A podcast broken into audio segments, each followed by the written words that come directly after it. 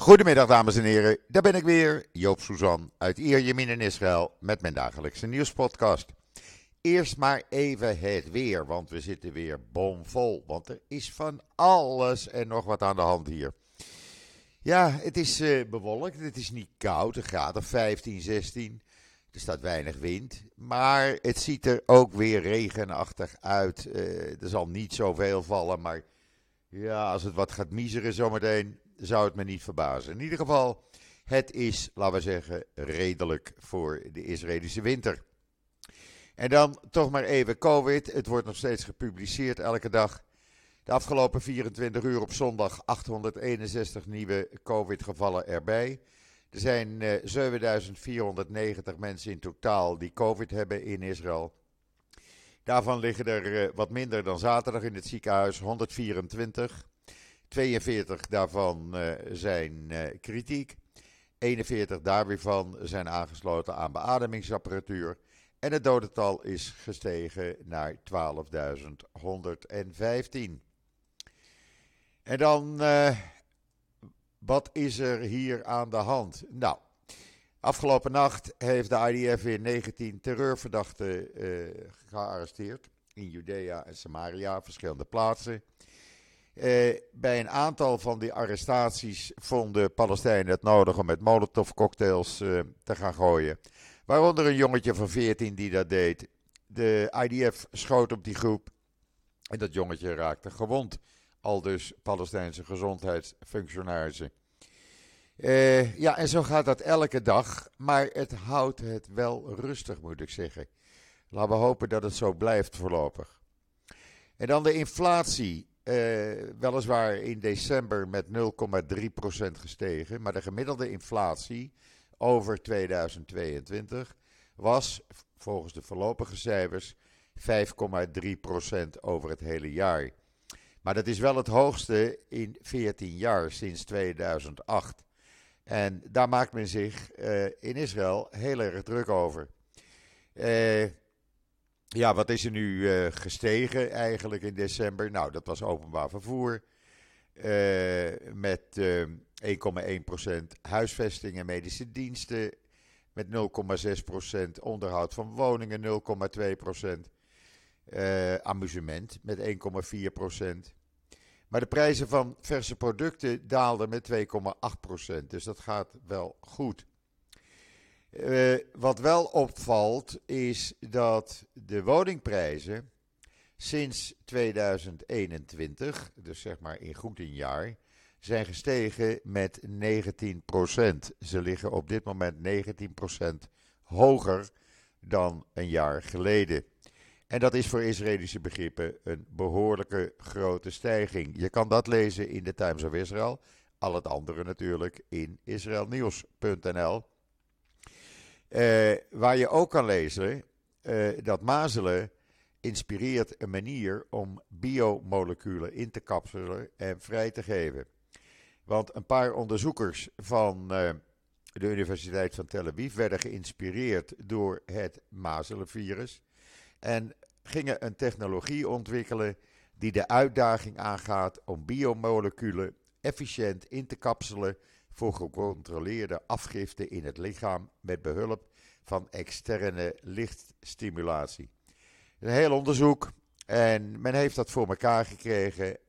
En ja, ik vind uh, deze twee uh, jonge onderzoekers hebben toch een knap stukje werk verricht. Lees het in uh, Israël Nieuws. En dan is vandaag de nieuwe stafchef van de I D F uh, in dienst getreden. Generaal Herzi Halevi, uh, geboren in negentien zevenenzestig, groeide op in Jeruzalem en vanaf negentien vijfentachtig in het leger. Dus geen groentje om het zo maar te zeggen. Hij is minstens zo goed en van hetzelfde kaliber als uh, uh, de nu afgetreden stafchef Kogavi.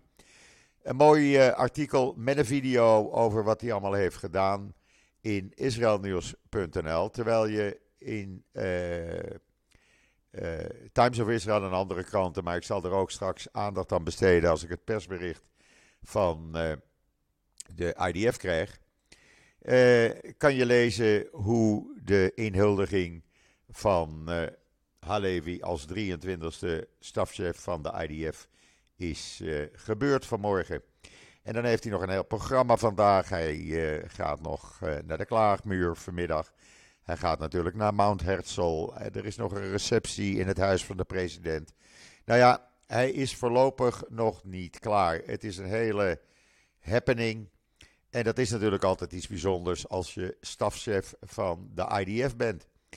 En uh, uh, ja, ik zal er uh, zoveel mogelijk aandacht nog aan gaan besteden. Alle persberichten en foto's en video's die je krijgt, die uh, worden online gezet. En dan uh, de centrale rol van het onderzoek, uh, nou, la- laat ik het anders zeggen. Die uh, Ken Roth van uh, Human Rights Watch, die uh, is afgewezen als uh, hoogleraar op Harvard Universiteit. En wie daar een centrale rol in gespeeld heeft, dat is N G O-Monitor geweest. Ik kreeg het persbericht van ze. Ik werk veel samen met ze als mevrouw Kaag iets stouts heeft gedaan. Uh, en uh, ja, ik heb het online gezet. Het is dus echt het werk van N G O-Monitor wat beslissend is geweest. Waardoor uh, de Kennedy School of Government van Harvard University, de voormalig leider van Human Rights Watch, Kenneth Roth, weigerde voor een fellowship in haar mensenrechtenprogramma. Het hele verhaal kan je lezen op israël nieuws punt n l. Ja, ik ontkom er niet aan. Ik, eh, ik moet het over de politiek hebben, want er is van alles naar buiten gekomen. Gisteren hadden we natuurlijk de persconferentie voorafgaand aan de kabinetsvergadering, waarin uh, Netanjahu zei uh, dat hij graag commentaar wilde geven op de krantenkoppen. Uh, en natuurlijk over die demonstratie van zaterdagavond. Nou, zegt hij, de moeder van alle demonstraties was uh, de verkiezingen, waar miljoenen mensen de straat op gingen om te stemmen voor onder andere hervorming van het gerechtelijk apparaat. Nou, dat is absoluut niet waar. Dat is amper naar buiten gekomen, het is amper naar voren gekomen. Het is gewoon niet waar. En dan kan hij dat wel volhouden, maar het klopt gewoon niet. Hij kan niet zeggen, de miljoenen burgers die op het rechtse kamp stemden wisten van onze intentie om het gerechtelijk apparaat grondig te hervormen. Sterker nog, zei Netanjahu, ze eisten het. Nou, dat is gewoon niet waar. En dan gaat hij daar nog even in door. Je kan dat allemaal lezen natuurlijk in uh, uh, de persverklaring die uh, op Israël Nieuws staat. Maar inmiddels is er door Haaretz onder andere... Uh, nee, laat ik het anders zeggen. Waar Netanjahu zegt dat een overgrote meerderheid van de Israëli's dus eiste... Gisteren kwam het I D E, het Israël Democratic Instituut...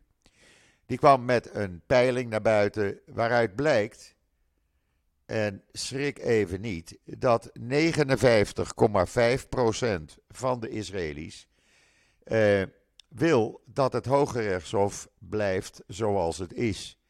Die zijn tegen een gerechtelijke revisie zoals de regering Netanjahu wil toever, uh, uitvoeren. Dus waar Netanjahu op zondag zegt... De miljoenen mensen eisten het, blijkt uit de peiling precies het tegenovergestelde. Het is gewoon niet waar. Natuurlijk is wel het vertrouwen in het Hoge Rechtshof in de afgelopen jaren afgenomen. Uh, tachtig procent van links uh, vertrouwt het, tweeënzestig procent van het centrum en negenentwintig procent slechts van rechts heeft er nog vertrouwen in. Uh, Het is ook in de afgelopen jaren iets gedaald. Nou, dat kan je allemaal lezen in Israël Nieuws. Daar heb ik het allemaal online gezet. Uh, ja, dan, uh, dan komt er iets naar buiten waar ik eigenlijk, uh, ja, laat ik het anders zeggen, uh, waar ik een beetje van opkeek eigenlijk. Want wat ontdekte de krant uh, Haaretz, en ik heb een uittreksel online gezet, omdat Haaretz uh, veel betaalde artikelen heeft. Die kan je alleen tegen betaling zien. Ik heb er een abonnement op, dus ik krijg die artikelen. Wat blijkt namelijk, uh, minister Levin van Justitie, die kan wel zeggen van ik heb hier jaren aan gewerkt. Maar volgens uh, grondig onderzoek van Haaretz, onafhankelijk onderzoek, blijkt dat hier achter zit het Kohelet Policy Forum. En het Kohelet Policy Forum is een van de best gefinancierde onderzoeksinstituten in Israël. Wat een nationalistisch libertair beleid promoot en wordt gefinancierd door twee Amerikaans-Joodse miljardairs. Het is niet zo dat meneer Levin hieraan gewerkt heeft. Het is volgens dit onderzoek zo, en alles wijst daar ook op, dat het Kohelet eh, Forum hieraan gewerkt heeft. Want ambtenaren bijvoorbeeld van het ministerie van Justitie, die zagen pas twee dagen voordat Levin zijn eh, voorstel, zijn drafvoorstel eh, bekend maakte op radio en televisie, zagen zij pas een, kregen zij pas een inzage daarin. En dat was al kant en klaar, terwijl ze eh, de man niet hebben zien werken. Het blijkt dat die Amerikaanse uh, uh, miljardairs, die hebben er alleen maar baat bij. Uh, en overal in het wetsontwerp zijn de vingerafdrukken van het Kohelet Forum te vinden. Uh, het, uh, het kerngedeelte bijvoorbeeld van het wetsvoorstel van Levin, inclusief de verklarende gedeelten die verband houden met de verandering in de samenstelling van de gerechtelijke selectiecommissie, die vandaag eh, met haar werk is begonnen, citeert bijna volledig onderzoek dat, door, dat voor Kohelet is gedaan door de heren Bakshi, Nataf en Sai Nissan Cohen. Eh, en waarom is dat belangrijk? Omdat het Kohelet Forum al vele jaren werkt aan het bevorderen van de juridische revolutie die Levin eh, nu door wil drukken. Een revolutie op het gebied van, gebied van recht en economie. Eh, en dat moet gewoon veranderen. En dat kan alleen maar met extreemrechtse en rechtse partijen. Eh, wat doet het Kohelet Forum eh, precies? Nou, wordt geleid door een voorzitter, professor Koppel, een uitvoerend directeur, meneer Meijer Rubin Neria. En uh, ja, wat ze doen is het bevorderen van uh, sociaal-economische wetgeving. Uh, zij uh, houden controle op het minimumloon, volkshuisvesting, huurcontrole en arbeidsrecht. En zich verzetten tegen de publieke sector en het welzijnsbeleid, want dat willen ze alleen maar verzwakken. Uh, de twee grote gangmakers, die miljardairs, dat zijn de heren Arthur, Arthur Dantzig en Jeffrey Yass. Dat zijn Joods-Amerikaanse multimiljardairs, die samen met hun partner Joël Greenberg uh, de Susquehanna International groep controleren. En dat is een effectenhandelaarfirma, een van de grootste in Amerika. Uh, die maakt gebruik van algoritmische handel. En die, uh, ja, die verdienen miljarden en die willen zo min mogelijk belasting betalen. Nou, uh, dat doen ze dan ook met behulp van het Kohelet Forum. Waar ze bijvoorbeeld in tweeduizend twintig hebben ze uh, tweeëntwintig miljoen aan dat forum even geschonken. Zij zaten ook uh, uh, achter uh, president Trump, die steun, steunden ze. Uh, die hebben ze op alle manieren geholpen. En dat wijst een beetje in de richting van wat hier nu aan is, aan de gang is. Uh, in het kort gezegd, het Kohelet Forum promoot de conservatief-nationalistische agenda. Uh, en die komt tot uiting in de beleidsstudies die worden voorbereid door Yass en Dantzig uh, voor de Knesset. Ja, uh, het stinkt. Laat ik het zo zeggen. Mag ik het zo zeggen? Ja, zo mag je het zeggen. Het stinkt. Wat er nog meer is, je kan het allemaal lezen in Israël Nieuws trouwens. Wat er nog meer stinkt, meneer Bezalel Smotrich, de extreemrechtse minister van Financiën en de minister van Defensie voor de Westbank. Jawel. Er is een uh, geheime opname opgedoken. Ja, niks blijft geheim natuurlijk. daar zegt hij in een gesprek met een zakenman, dat is uh, naar buiten gebracht door de publieke omroep Kan, daar heb je ze weer, daarom wil men van ze af. Uh, zegt hij, uh, uh, denk je dat een Sephardische of traditionele Jood om homo's geeft? Het kan hem niet schelen. En hij zegt, denk je dat het mij wat kan schelen uh, dat uh, ik tegen homo's ben? Helemaal niet. Ik ben een fascistische homofoob, homofoob, maar ik ben een man van mijn woord. Ik zal geen homo's stu- stenigen. Uh, het kwam er dus op neer dat hij gewoon tegen homo's was. En dat aan alle kanten in die geheime op, uh, opname uh, bekend maakte. Niemand geeft om homo's, zei hij in die opname. Uh, niemand heeft een uh, probleem met het feit dat ik homo's haat. Dat gaat mij geen stemmen kosten. Dat gaat mij geen knessetzetels uh, kosten. Want mijn kiezers, die weten dat ik zo ben. En het kan ze niet schelen dat ik homo's haat. En uh, ik bescherm het land Israël voor hun kleinkinderen. Nou, en zo gaat hij nog even door. Je kan dat lezen in de Jeruzalem Post vandaag. Lekker zo, minister. En dan hebben we, nu we het toch over uh, anti-homo's hebben... Meneer Avi Maos, extreem, super extreem rechts eenmanspartijtje, die uh, is vicepremier geworden. Want ja, hij moest natuurlijk een baan hebben.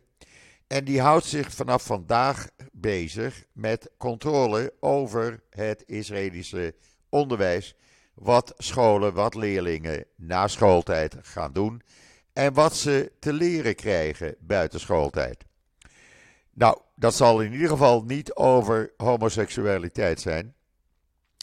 Uh, het zal ook niet zijn over vrouwen die in uh, gevechtsrollen in de I D F te, uh, werken. Want daar is hij zwaar op tegen. Uh, vrouwenrechtenorganisaties, daar zullen de kinderen niets over leren. En ouders van schoolgaande kinderen zijn al aan het uh, ja, uh, klagen bij Netanjahu. Want zeggen ze, op deze manier krijgen onze kinderen na schooltijd geen actief onderwijs. Dan krijgen ze alleen maar eh, extreemrechts, ultra-orthodox onderwijs. En dat willen we niet. Ja, en dat is dan vanaf vandaag begonnen. Eh, dan iets anders wat vandaag opviel in het nieuws. Dat staat in de Ynet. Toen de regering Bennett-Lapid eh, aan de macht was... wilde zij een wet er doorheen jagen om het visa-waiver-programma voor Israëli's rond te breien met Amerika. Dat zou dan betekenen dat Israëli's geen visum meer nodig hadden om naar Amerika te, ka- te gaan. Netanjahu werkte dat tegen, wilde daar niet aan meestemmen. Toen was hij oppositie met zijn blok. Dus zei hij tegen zijn blok, we gaan niet stemmen, we houden dit tegen. Nu... is Netanjahu als een gek aan het werk om diezelfde wet er doorheen te krijgen. Want dat is toch wel in het belang van de Israëlische staatsburgers. Kan je hem nog volgen? Ik niet meer. Maar goed, eh, zo werkt dat dan schijnbaar. Eh, en Smotrich is dan bang dat er veel Israëli's het land gaan verlaten... omdat ze dan makkelijk naar Amerika kunnen. Ze kunnen al makkelijk naar Europa, waar al veel Israëli's plannen maken om naartoe te gaan... Maar ja, dan wordt het Amerika geen visum nodig, dan kan je je daar makkelijk vestigen. En dan uh, gaat het hele Zionisme uh, valt in elkaar. Daar is Smotrich uh, bang voor. Ja, dat heeft hij dan aan zichzelf te wijten, aan de wijze waarop uh, zij reageren. Je kan het lezen in de Engelstalige Ynet.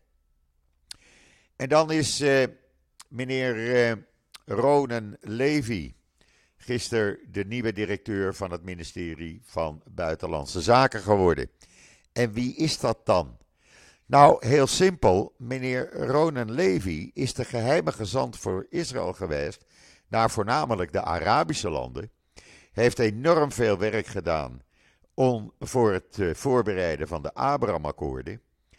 Uh, is een leider geweest in het creëren, hij is pas achtenveertig...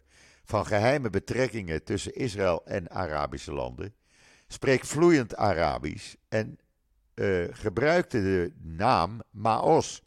Dat was zijn identiteit. Het was zelfs zo geheim dat velen die met hem te maken hadden niet eens zijn echte naam kenden. En deze man is nu directeur van Buitenlandse Zaken geworden. Nou, dat is één van de wijze, hele wijze besluiten, denk ik. Want deze man weet natuurlijk enorm veel. Ik uh, vind dit een goede bes- uh, beslissing. En uh, ja, ik denk dat zijn bijdrage aan de positie van Israël nu dringend noodzakelijk is. Want we krijgen natuurlijk in het buitenland allerlei uh, problemen. Je kan dat lezen in de Jerusalem Post vandaag. In de Times of Israel kan je lezen dat Chevron een uh, groot, heel groot gasveld heeft gevonden voor de kust van Egypte. Daar hebben ze al wat uh, gasvelden in uh, uh, exploitatie. Maar zij zijn ook bijvoorbeeld de exploitant die de Israëlische gasvelden Levitian en Tamar uh, exploreren. En met dit erbij, ja, dat is natuurlijk voor uh, Europa een, uh, een goede zaak. Er zitten hoogwaardige reservoirs, zeggen ze, hebben ze gevonden. Uh, het uh, maakt deel uit van het achttienhonderd vierkante meter grote Nargis offshore Uh, congressie van Egypte. Daarin heeft uh, uh, Chevron een belang van vijfenveertig procent. Hartstikke mooi, goed nieuws voor Europa. En wat leuk is, in de Times of Israel, ik weet niet of het in Nederland wel eens gebeurd is, maar een Israëlisch voetbalteam, jawel, het vijfde klasse voetbalteam Hapoel Zafrim uit Golon, heeft zijn tegenstander Maccabi Pardes Katz verslagen met eenendertig nul. Jawel, eenendertig nul in de competitie. Hoe leuk is dat? Eh, ze vroegen zelfs aan de scheidsrechter, stop die wedstrijd maar, want we blijven scoren. Maar dat wou die scheidsrechter niet doen. Nee, moest gewoon afgewerkt worden. Hele verhaal. Want het is natuurlijk ergens hartstikke bizar. Kan je lezen in Times of Israel vandaag. En dan eindelijk, Hadassah ziekenhuis heeft het juiste besluit genomen. Daar was een uh, Arabische dokter, dokter Ahmed Maharyani. En die werd uh, in oktober uh, voorlopig even geschorst. Want hij zou een taart gekocht hebben voor een Palestijnse terrorist die opgenomen was. En hij zou hem uh, bewonderd hebben. En die was onder zijn hoede. Dat bleken allemaal leugens te zijn van mensen die deze Arabische arts niet mochten. Die hem haten, die tegen Arabische artsen zijn in het Hadassah ziekenhuis in Jeruzalem. Ze hebben hem nu van naam gezuiverd en hij is weer arts zoals hij altijd was. En hij behandelt weer iedereen. Uh, het blijkt allemaal leugens te zijn. Het is allemaal niet waar geweest. Hij had, tuurlijk, hij had een taart gekocht. Maar die had hij gekocht om uh, uh, te vieren dat een aantal van zijn collega's geslaagd waren voor hun examen om residentie te gaan houden in het Hadassah ziekenhuis. En die werden aan de patiënten van die doktoren aangeboden als onderdeel van een beleid van gelijke behandeling. Heeft niets met terroristen te maken. En die uh, rechtse groep, Betsalmo, heeft uh, het ook ingetrokken nu, de beschuldiging. En heeft excuses aangeboden. Nou, dat is tenminste nog iets. En dan uh, was er een man die zegt, ik ben uh, manager geweest van uh, uh, Twitter in Israël. En die zegt, meneer uh, Elon Musk is een pestkop. En die is onverschillig tegen anderen, zegt hij. Het zijn niet mijn woorden. Hij zegt het in de Engelstalige Ynet. Daar kan je het in lezen allemaal. Uh, nou ja, oordeel zelf zou ik zeggen. En dan heeft eh, Chabad geprobeerd, en het is gelukt, vierhonderd Joodse ouderen uit Oekraïne te halen. Uit Kiev. En eh, dat is ze gelukt. Ze zijn eh, ondergebracht in veiligheid in Lodz in Polen. Onder veel Russische aanvallen heeft Chabad gewerkt. En ze hebben het uh, met bussen gedaan en al die, al die vierhonderd uh, oude Joodse mensen zitten nu in veiligheid in Polen. Hoe mooi is dat? Chabad doet echt hartstikke goed werk, geloof mij maar. En dan in uh, Times of Israel, die is begonnen vandaag met een serie Hoe is het leven onder Hamas? Uh, ja, daar fluisteren mensen uit Gaza in het geheim uh, hun ervaringen in die, ja, het is een soort tekenfilm. Uh, hoe zij moeten leven, hoe zij in de gaten worden gehouden door uh, Hamas en door andere terreurorganisaties. Wat ze wel en niet mogen doen. Uh, het is een hartstikke interessante serie. It, ik vind het een aanrader voor iedereen. Want het toont een beetje dat het leven in Gaza nog erger is als dat wij al dachten. En dan kunnen al die Nederlandse groepen die uh, Hamas toejuichen, uh, kunnen dat blijven doen. Maar het zijn grote, grote leugenaars. Uh, le- kijk die serie, luister eventjes naar wat die mensen te zeggen hebben. Je kan het ook nog uh, lezen, dan moet je maar even vertalen. Er worden dwangtechnieken toegepast door uh, uh, Hamas om critici de mond te, scho- te snoeren. Uh, men jaagt ze angst aan. Nou ja, ga maar door, het is uh, niet leuk. Dat brengt mij zo een beetje bij het einde van deze podcast. Morgen heb ik een uh, bijzondere podcast, natuurlijk het nieuws, maar minder uitgebreid, want ik heb Roland Kaan in de podcast. En met Roland ga ik een bijzondere podcast maken over bijzondere onderwerpen. Roland Kaan, veel op Nederlandse radio, heeft ook een boek geschreven, daar gaan we het over hebben, waarvan de opbrengst aan uh, het Kankerinstituut ten goede komt. Uh, dat wordt een hele mooie podcast waar ik nu al erg naar uitkijk. En ik ben er bijzonder trots op dat Roland Kaan morgen bij mij in de podcast weer wil zitten. Uh, hou dat vast uh, in de gaten. Dan wens ik iedereen een uh, hele fijne voortzetting van deze maandag, de zestiende januari. We zitten over de helft van de maand. Uh, maak er wat van. Ik ben er morgen weer. En zeg zoals altijd, tot ziens, tot morgen.